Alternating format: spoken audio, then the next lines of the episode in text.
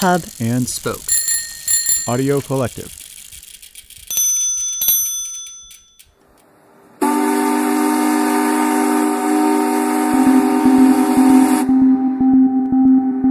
That is the sound of the past and the sound of the future.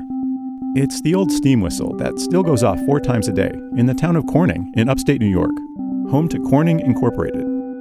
Decades ago, the company invented famous brands of glass that you probably have in your own kitchen, like Pyrex and Corningware.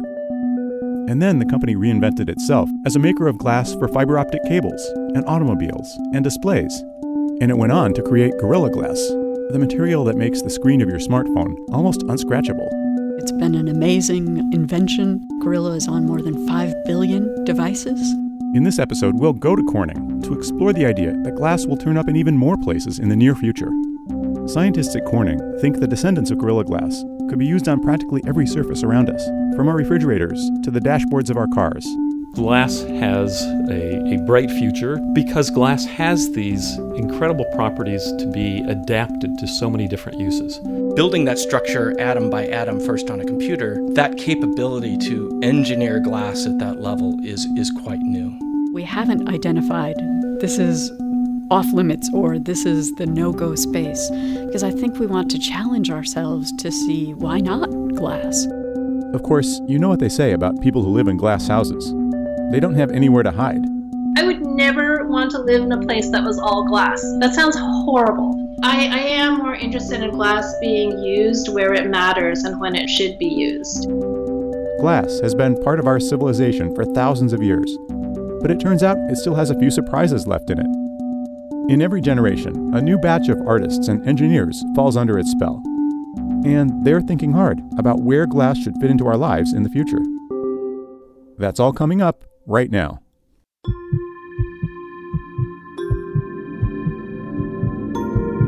I'm Wade Roush, and this is Soonish. It's a podcast from the High Tech Hub of Boston, where we ask what the world of tomorrow will look like and how we can each make it our own. Because the future is shaped by technology, but technology is shaped by us.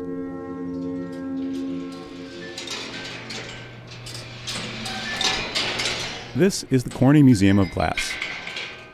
Like any self respecting museum about science, it's got one of those audiokinetic sculptures, where marbles roll around on tracks and skitter across noisemakers. The marble machine fits in at the Corning Museum because, well, if you're like me, marbles were the first glass objects you played with as a kid. But the museum is here partly to remind us that there are so many other uses for glass. Right above the marble machine is the biggest object in the whole museum it's a huge disk of Pyrex glass that was intended to be the mirror for the 200 inch Hale telescope at Caltech's Palomar Observatory in California. The Hale was designed to be the largest telescope in the world, able to see farther into space than ever before. It was basically the Hubble Space Telescope of its day, which meant Caltech needed the largest piece of glass ever made. On March 25, 1934, workers at Corning spent 10 hours pouring 20 tons of molten glass into the mold for the mirror. And then just about everything went wrong. The mold broke. The glass was allowed to cool off too quickly, which led to cracking, and bubbles inside the glass created pockmarks on the surface. That first attempt to make that object didn't work on many levels. this is Jane Cook. She's the chief scientist at the Corning Museum. The formulation was wrong, the, the melting process, the mold was wrong, but in, in really wonderful uh, uh, scientific fashion, they turned the failure into a success that then informed the next iteration of that attempt to make this gigantic piece of glass. On the second try, Corning let the glass cool for 10 whole months. The first effort to create this was at the very edge of what was possible, and as it turns out, the first attempt, it wasn't really possible. Marvin Bolt is the museum's curator of science and technology. But in learning why it failed, it was possible to make the second version, which turns out to be the largest telescope in the world throughout the 20th century. And so you're always trying to tweak the properties of glass to do things that hadn't been done before. And they don't always work the first time or the second time or sometimes the tenth time. What the Corning engineers were learning was something that glassblowers have known for thousands of years It's that glass sort of has a mind of its own. One glassmaker put it to me this way You don't tell glass what to do, you listen to what it wants to do. And there's another strange thing about glass. Sometimes its job is to disappear. In a way, you don't want glass to be visible because if it's too visible, it's sort of like a referee in a in a sporting event, right? You don't want to see the referee. I mean, that's not what you're there for. And in many cases, the glass isn't there to be seen explicitly. It's to enable an experience to happen. You don't want the wind blowing through your house or something like that. But other times, glass is meant to be seen. It doesn't just transmit light, it catches it and transmutes it in a way that our monkey brains seem to find irresistible. I mean, there's a reason we have so many fairy tales about crystal balls and glass slippers and magic mirrors. So when people come to the museum, they expect to be here, oh, maybe half an hour, an hour. I mean, what could there possibly be that's interesting about glass, right? I mean, glass is glass. Well, we find that they not only stay for four hours on average, but they come back a second day because they're bewitched. Now, part of the magic of the Corning Museum is that it's not just about the history of glass or the science of glass. It's also got a massive collection of glass art and artifacts, starting with ancient Egyptian glassmakers 3,500 years ago, and going all the way up to contemporary studio glass. I think this linkage between art and technology for glass is quite compelling. This is Laurie Hamilton. She's the Director of Commercial Technology for the Glass Technologies Division of Corning Incorporated. We bring our customers for consumer electronics or other applications and spend time with them at the Glass Museum looking at glass designs, what glass can do, um, as a way to have them think not only about the technical attributes of glass, but how can glass be incorporated into the design. Later in the show, we'll spend more time talking with Laurie Hamilton about the future of glass.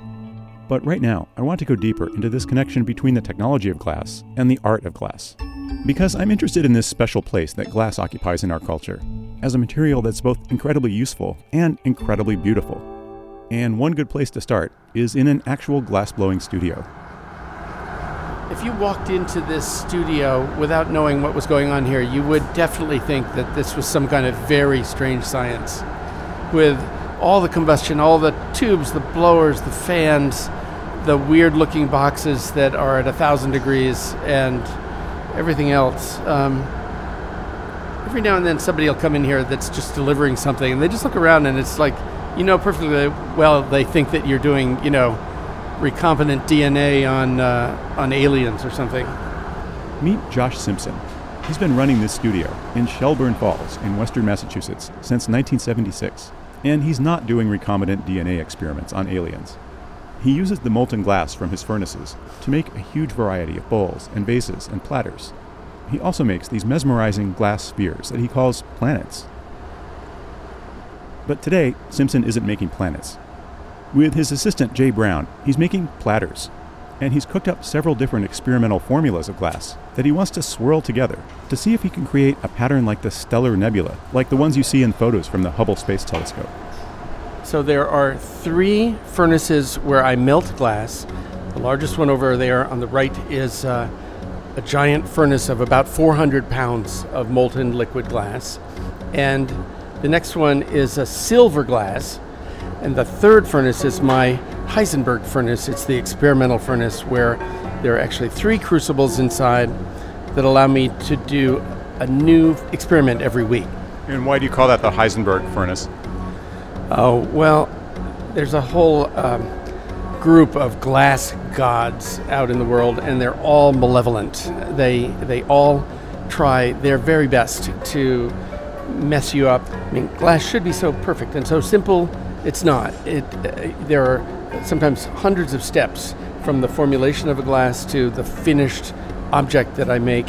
One mistake in any of those, and it's death. And uh, so it's called the Heisenberg furnace, and we have a photograph of, of Werner Heisenberg there because of his uncertainty principle, which of course doesn't really refer to glass, but we like it.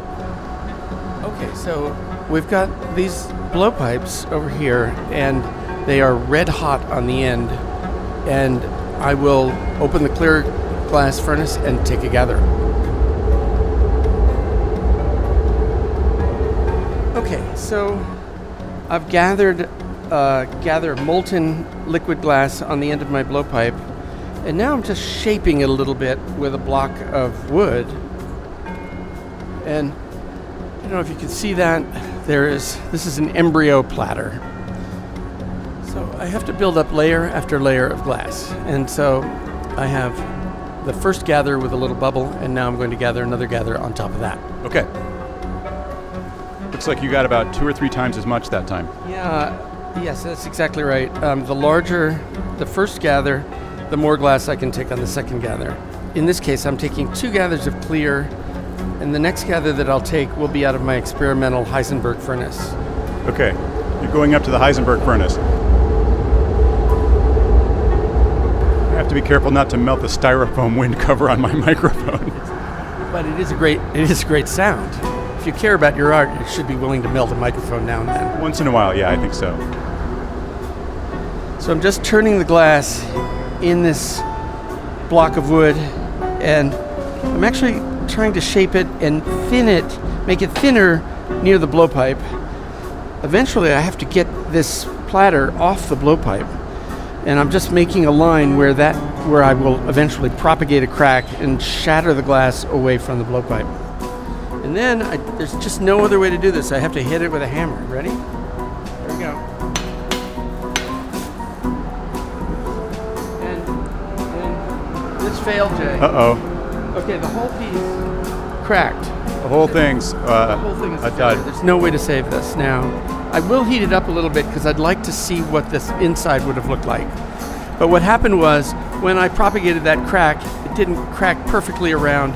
It also cracked down into the body of this piece, and so there's just no recovery from that. So The gods of glass were not smiling this morning. Yeah, I mean, yeah, they're not friendly. But I'd still like to see what it looks. It would have looked like.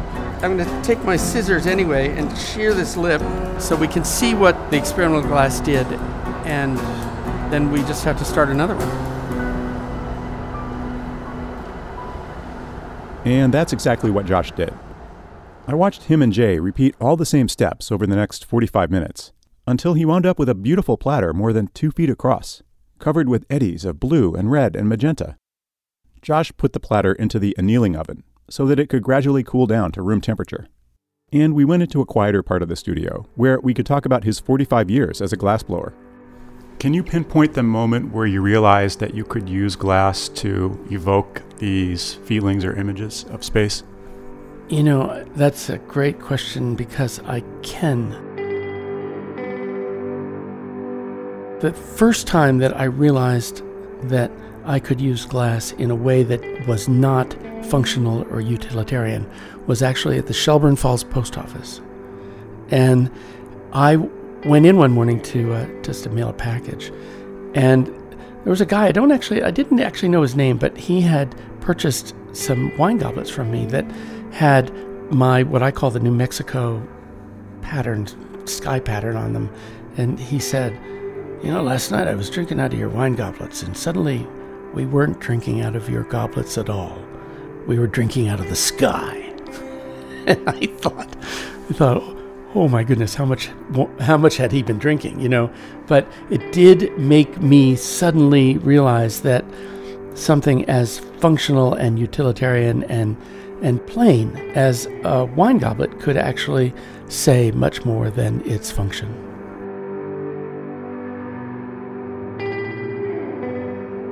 I want to ask a question about glass as a material. Like, um, there's plenty of glass on the space station, right? It's probably very special glass, but it's still glass. So it's a very modern uh, material, and it's also an ancient material. And uh, I wonder whether you think of it as like it, it's kind of a miraculous material in a way. Glass is totally miraculous. It um, there are as many recipes for glass making as there are for all the breads, cookies, cakes in the in the world. One thing that I do sometimes is I react silver metal with nitric acid to make silver nitrate, and I can use silver in those silver salt forms to melt silver directly into the glass surface um, while it's while it's molten, and it creates some characteristic effects that that no one had figured out how to do. I call it New Mexico glass because it it I had an idealized version of what the sky was like in New Mexico at night, but it I learn I've learned how to do little esoteric things like that, which have meant a big deal to me because it's allowed me to make platters and wine goblets and bowls that look different than anything anybody else makes. The thing about Josh is that he's really focused for decades on on building. He, he's been very focused. This is Peter Houk, another master glassblower based in Cambridge, Massachusetts. I asked him about Josh's work during a visit to the MIT Glass Lab, which Houk directs. Just what he's discovered about uh, mixing his own colors and the way the colors interact, the way to introduce decoration and patterns and sometimes bubble patterns, um, and create optical effects by having lots of glass magnify all that. It's it's been a journey for him, and I respect that he's he's put so much into really understanding that area. But no amount of understanding can spare you from the anger of the glass gods. Remember that second Space Nebula platter that I watched Josh finish? The day after I visited, Josh emailed to say that platter also shattered while it was cooling down in the annealing oven. But the third platter Josh made that day came out beautifully. So maybe Heisenberg was talking about glass after all. Since we're doing physics jokes, this might be a good time to ask what glass actually is. Chemically, it's pretty simple. The main ingredient is silica, or silicon dioxide, which comes mainly from sand. Window glass has extra components like soda and lime. Pyrex has additives like boron trioxide that keep it more stable at high temperatures. But what all those molecules actually do when you melt them together is harder to explain. I asked the experts for more details, and every time I got a slightly different answer. Glass is an alchemic blend of sand and metallic oxides combined with extraordinary blinding heat. Glass is still not completely understood. You know, it's an amorphous material. They wouldn't use the term amorphous. You can never predict where a crack will go when you when you crack glass. So the question comes down to that glass isn't uniformly random. Whereas with metal, it fails along a, a boundary line because of its crystalline structure. Glass doesn't do that. It's a strange and different material. Glass is very, very rare. There's a special combination of atoms that allow for it to be disordered on a larger scale, but incredibly ordered still at the local scale. So, glass is a frustrated crystal. It's a material that wants to crystallize, but you cool it quickly enough so that it can't quite crystallize. And so you have different kinds of structures that are almost crystal like, but they don't replicate over a large scale. And that gives glass its interesting properties. So, the fact that it's transparent, uh, of course, if glass wasn't transparent, we wouldn't have it because that's one of the reasons why we've been using it for so long. Those definitions came from Josh Simpson, Peter Houk, Jane Cook, and Marv Bolt. Now, one thing they all agree on is that glass is not a liquid. There's a notion you hear sometimes that glass flows, just very slowly. But it's a myth. If you see a really old window pane that looks thicker at the bottom, it's not because the glass flowed downward. It's because it was made that way. But the fact that glass is a liquid when it's hot has some really interesting consequences. First off, it means glassblowers have to move fast and work together, the way I saw Josh Simpson and Jay Brown working together. In fact, that's one of the reasons MIT has a glass lab. MIT had a problem graduating students who were very good kind of individualistically, but they didn't work well with others always. And glass blowing, you have to work with others. You, you can't blow glass unless you can work with an assistant and be clear with them about what you need and come up with a plan and convey the plan to them and articulate you know what the steps are and if things start to go south you have to improvise and not lose your your cool Second, glassblowers say there's something a little meditative about that whole process. Real glassblowing Jedi's tend to get into a state of, for lack of a better word, flow. so it's it demands great focus glass blowing does you cannot do it if you're not totally focused on it if you lose your sense of heat timing and the kind of history of heat through a piece you'll lose the piece or you'll lose control of the shape of the piece so it demands a kind of focus that I think some people find really relaxing and therapeutic. And finally, every piece of glass has to be bent and blown and shaped into its final form. Which means that if you know what you're looking for, you can glance at a finished piece of glass and kind of read the motions that went into making it. I think of it as a movement based practice. This is Helen Lee. She's the director of the Glass Lab at the University of Wisconsin Madison. To see a historical vessel and replicate it as a technical exercise in some ways is uh, an act of reenacting a history of someone else's body movements at some point in time making that vessel. Now, I love this idea. It means that a piece of glass is basically a frozen story about the way somebody directed the flow of glass when it was still molten. And there's one new way of making glass objects, where those movements are controlled by a computer instead of a human glassblower. That's the 3D printing of glass. It's a technology that got its start right inside the MIT Glass Lab. Peter Houk tells the story. So, five or six years ago, we had a student, a mechanical engineering student named Mike Stern, and his Mech E specialty was additive manufacturing. And one day he came up to me and said, Do you think it would be possible to build a 3D printer that prints hot glass like furnace hot glass? And my first response was like, Are you crazy? That's that would be insanely hard to do. And he said, Well, but not impossible, right? Maybe we could do that. So, you know, we kept talking about it, and finally he met a group of students in the media lab with Neri Oxman, who said, This is a cool idea. And one of them wanted to do a master's thesis on it. Neri found some funding, and the thing got built. It got built over there in the media lab, and then it got tested in the glass lab over a couple of years until we were 3D printing hot glass. You can tell when a piece of glass has been 3D printed because it looks like it's been built up layer by layer, sort of like an igloo or that beehive on the Utah state flag. Version 2 of that printer is now in my off campus studio at Avon Place Glass, and um, it's printing, you know, kind of oh, 300 by 300 millimeter objects right now that can be combined to make architectural scale structures. Last year, Houk and Stern and Oxman and a team from MIT used their glass printer to make dozens of stackable clover shaped structures. They took the modules to Italy where they used them to build a kind of light sculpture made of sparkling three meter high columns. So this all happened because some student just got this crazy idea. But I think at MIT, that happens because um, you know we've got these students who are taking thermal fluids classes and all these academic classes where they're kind of looking for ways to connect what they're learning academically with something that happens in the real world.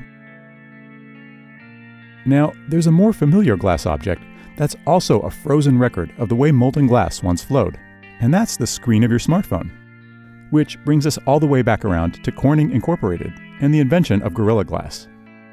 Back in 2007, when Apple was building the very first iPhone, Steve Jobs had a problem. The iPhone was the first smartphone that didn't have a physical keyboard. Basically, it was all screen. But on the early prototypes, that screen was made from plastic and Jobs found that after carrying the phone around in his pocket for a few weeks, that plastic screen got all scratched up. Here's Laurie Hamilton from Corning. And he made contact with Wendell Weeks, our chairman and CEO, and asked, could glass be used in this application? And because of our expertise in glass science and because the capability of the fusion process, within six months, we were able to provide a material that met the requirements for the scratch resistance, uh, the design, and also the optical features. And then the success of that has led to continued generations, and now we're on Gorilla Glass 5. The fusion process that Hamilton just mentioned isn't nuclear fusion, although that would be pretty awesome. She was talking about the fusion draw process.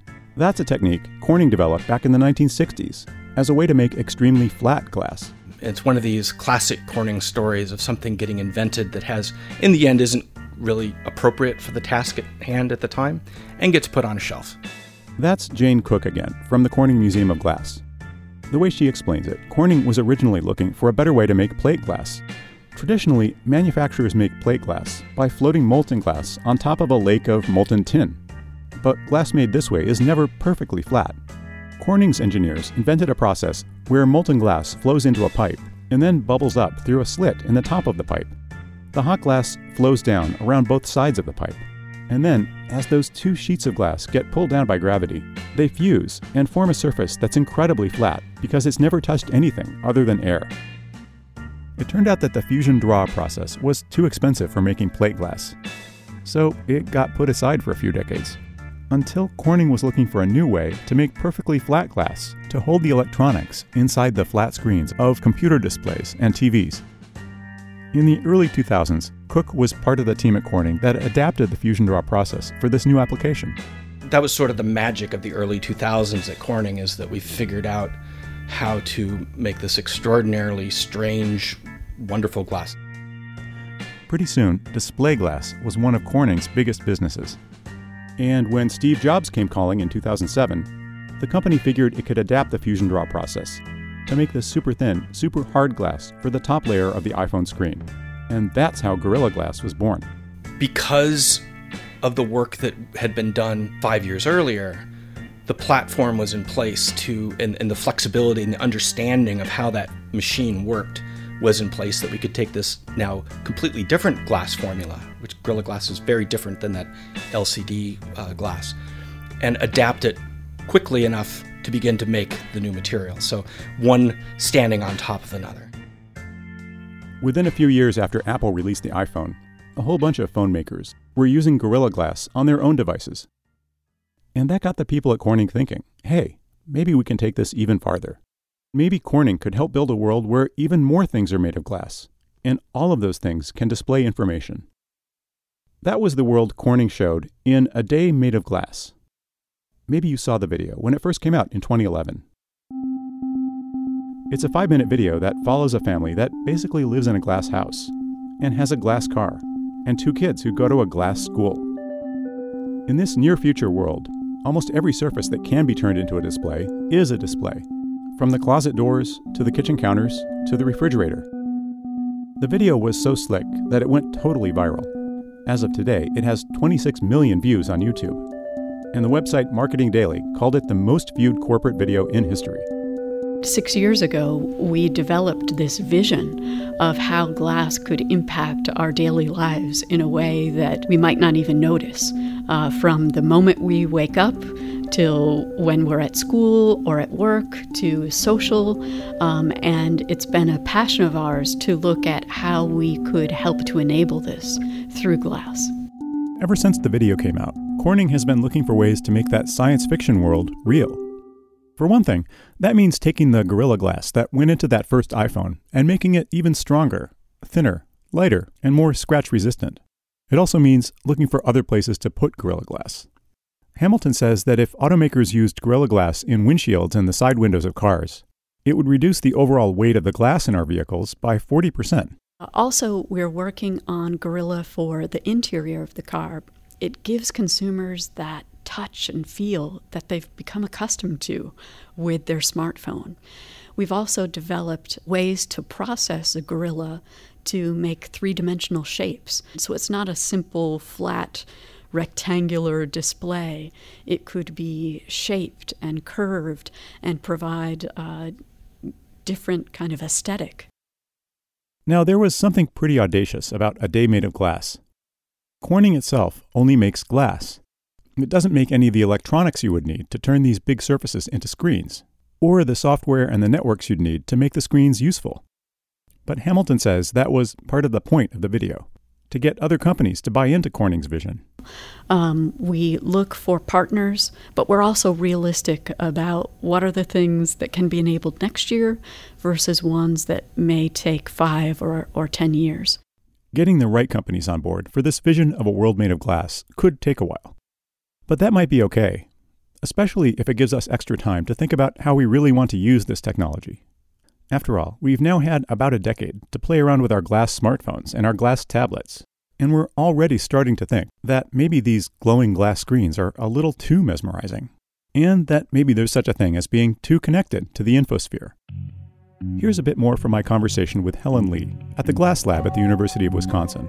yes, glass is amazing. Yes, it's super cool that the engineers at Corning like keep making all these new things. But I do think culturally, just as a consumer, as a citizen, as an artist, as a person, like there was this moment where we just all went to these glass screens, like our input devices became the screen all in this one fell swoop. I think the state of technology is actually really quite awkward right now in terms of people like having lots of it and people not necessarily knowing what to do with it or how to apply it or when it should or when it shouldn't be used.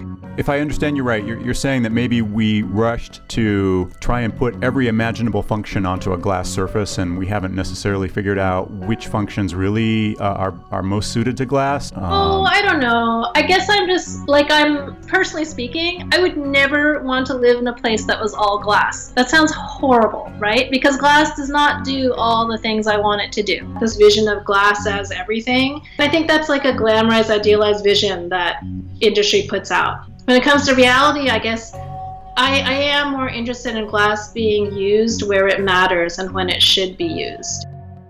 Earlier, we heard Jane Cook explaining how she was on the team that perfected the fusion draw process, which led to Gorilla Glass and turned into a huge business for Corning.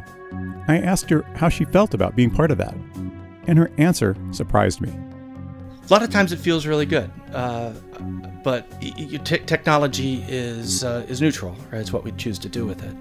Displays because they're bright, because they're there, and and they're moving and they're changing, and they, they draw your attention away from from from the object world.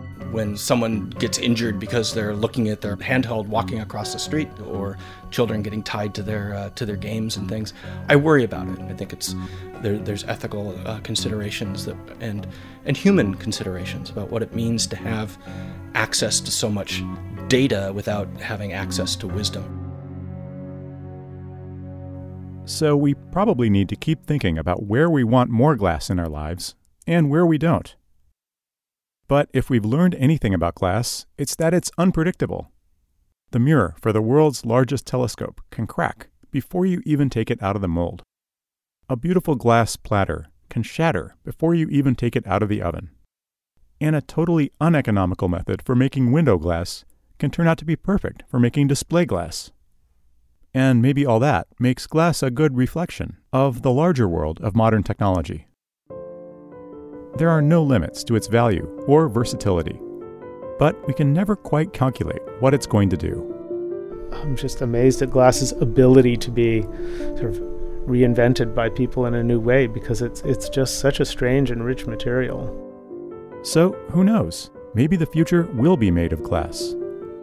Yeah, no, I think glass will continue to be that kind of material that yields new results, and you won't always know what they are when you invent them, but then later on, a use will be found for them. I think glass is still generating that kind of thing and will.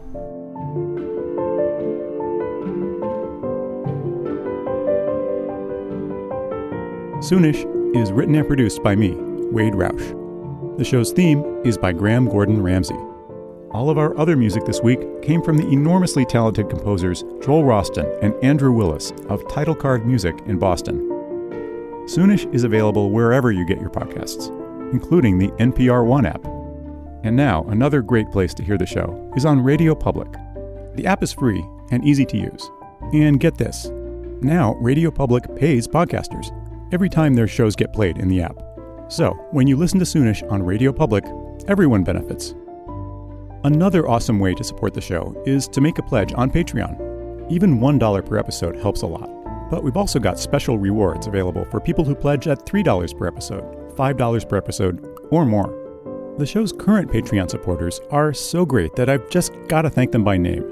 Thank you to Paul and Patricia Roush, Celia Ramsey, Kent Rasmussen, Victor and Ruth McElhaney, Elizabeth Blanche, Evan Blanche, Chuck and Gail Mandeville, Ellen Liantz, Mark Polofsky, Graham Ramsey, Zach Davis, Jean Jacques de DeGroof, John Denitz, Greg Huang, Deborah Rossum, Scott Rankin, David Stenman, Tracy Stetter, Julianne Zimmerman, Daniel Imri Situnayaka, Kieran Wagle, and Lynn Rosenthal.